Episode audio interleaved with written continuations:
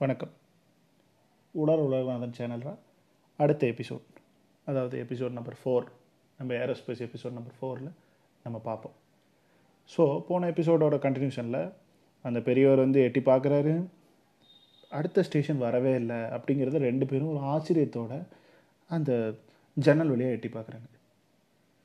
ஆமாம் தம்பி இவ்வளோ நேரமாக வண்டி மூவ் ஆகிற மாதிரி எனக்கும் தெரியுது. போன ஸ்டேஷன் என்ன என்ன எனக்கு இருக்குது நீ ஏறினதுக்கப்புறம் ஸ்டேஷ் ட்ரெயின் நிற்கலைங்கிறது எனக்கு தெரியும்.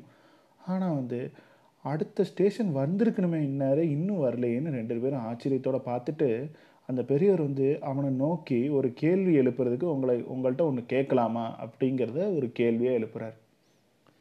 அப்போ இவன் மனசுக்குள்ளே ஒரு எண்ணம் வருது. அது வந்து நெகட்டிவாக திங்க் பண்ண ஆரம்பிக்கிறான்.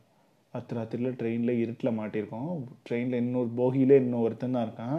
பார்த்தோன்னா ஒருத்தர் இருக்கான். இவங்க ரெண்டு பேரும் ஒரு வேளை கூட்டுக்கு கூட்டாக சேர்ந்து நம்மள்ட்ட ஏதாவது வந்து ஆட்டையை போட நினைக்கிறாங்களோ இல்லை திருட நினைக்கிறாங்களோ அப்படிங்கிறத இவன் மனசில் ஒரு எண்ணமாக நினைக்கணும். இருந்தாலும் ட்ரெயினில் தான் இருக்கும். ட்ரெயின் நிற்க போகிறதில்ல ஓடுற ட்ரெயினில் குதிக்கவும் முடியாது. அப்படிங்கிறத தெளிவாக தெரிஞ்சுக்கிட்டு சரி பேச்சு கொடுப்போம். முடிஞ்ச வரைக்கும் தப்பிக்க பார்ப்போம். அப்படிங்கிற எண்ணத்தில் நெகட்டிவாக தான் இருக்கான். முடிஞ்ச வரைக்கும் தப்பிக்க பார்ப்போம். அப்படிங்கிற எண்ணத்தில் இருக்கான். அப்போது இவனே திரும்பி அந்த ஒரு அவர்கிட்ட அவருக்கான பதில் கேள்வி எழுப்பினான் என்னங்க ஐயா காசு கேட்க போகிறீங்களா அப்படிங்கிற எண்ணம் அவனுக்கு வருது. அப்படிங்கிற கேள்வியும் அவன் கேட்குறான். அவர் ஷாக்காக பார்க்குறாரு. என்னடா அவன் காசு கேட்குறீங்களா? அப்படிங்கிற பார்த்துட்டு ஆமாம் தம்பி உங்கள்கிட்ட காசு இருந்தால் கொடுங்க அப்படின்னு கேட்டார். இவனுக்கு என்னடா நம்ம இவரை இவ்வளோ மோசமாக நினச்சிட்டோம். ஆனால் வந்து இவர் நேரடியாகவே காசு இருக்கான்னு கேட்குறாரு. அவர் அவர் என்னன்னு கேட்குறாருன்னா வெறும் டீக்கு கொடுங்க தம்பி போதும் அப்படிங்கிறார். உடனே இவன் என்னங்கிறான் ஐயா மன்னிச்சிருங்க ஐயா நான் உங்களை பற்றி தப்பாக நினச்சிட்டேன். சரி எவ்வளோங்க ஐயா வேணும்? அப்படின்னு இவனே ஓப்பனாக கேட்குறான் அவர் வந்து ஒரு பத்து ரூபா இருந்தால் தாங்கன்னு இவன் பர்ஸில் தேடி பார்த்தா பத்து ரூபா சில்லறையே இல்லை வெறும் ஒரு ஐம்பது ரூபா நோட்டு எடுத்துச்சு. அந்த ஐம்பது ரூபா நோட்டை திருப்தியோடு கொடுக்குறான். கொடுத்துட்டு ஐயா சொல்லுங்க ஐயா உங்களை பற்றி சொல்லுங்கள் என்னங்க ஐயா இந்நேரத்தில் கூட்டிகிட்டு வரீங்க? அது ஒரு சோதனை ஓட்டம் போகிற ட்ரெயினில் எதுக்காக கூட்டிகிட்டு வரீங்க? அப்படிங்கிற ஒரு இப்போ தான் அவனுக்கு அந்த வினோதமான எண்ணம் வருது. எதுக்காக ஒரு சோதனை ஓட்டம் ஓடிக்கிட்டு இருக்க ஒரு ட்ரெயினில் வந்து சம்மந்தமே இல்லாமல் அர்த்த ராத்திரியில் இவர் ஏன் கூட்டிக்கிட்டு வரணும் அப்படிங்கிற ஒரு வினோதமான வினோதம் இல்லை அது ஒரு இவனுக்கு ஒரு ஸ்ட்ரேஞ்சான திங்ஸ் அதை வந்து மனசில் தே தோன்றதை அவர்கிட்ட கேட்குறேன் அவர் உடனே வந்து தம்பி நான் வந்து தினமும் காலையில் இதே மாதிரி ஏறுவேன்.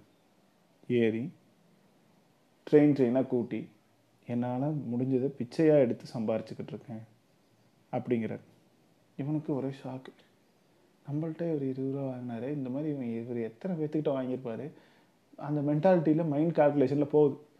எவ்வளோ வாங்கியிருப்பாரு? எத்தனை ரூபா வாங்கியிருப்பாரு? காலையிலேருந்து ஒரு இத்தனை ட்ரெயின் ஏறி இருந்தாருன்னா இந்நேரம் இவ்வளோ சம்பாரிச்சிருப்பாரு அப்படிங்கிற மனசில் என்ன சிரி நினச்சிட்டு தன்னைத்தானே சிரிச்சுக்கிட்டு சரி ஓகே இவர் ஏதோ டீக்கே காசு இல்லாத மாதிரி நம்ம நினச்சோம்.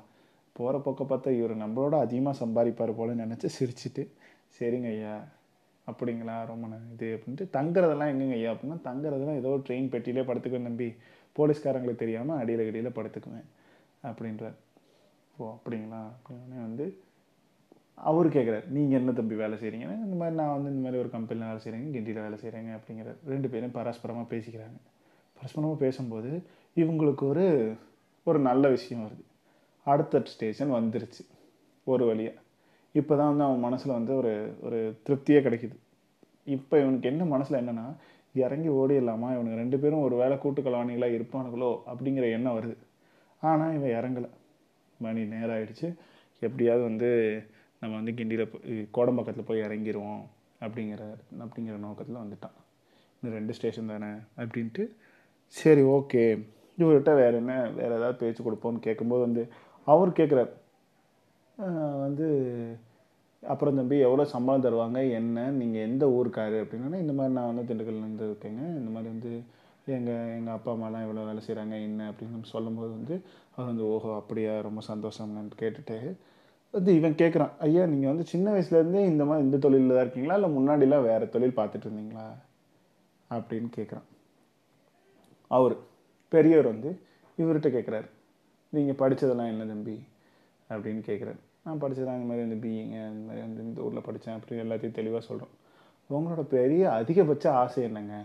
அப்படின்னு கேட்குறேன் அதிகபட்ச ஆசையை சொன்னால் நீங்கள் நிறைவேற்றி வச்சிருவீங்களா? அப்படின்னு இந்த இந்த பையன் வந்து திரும்பி கேட்குறேன்.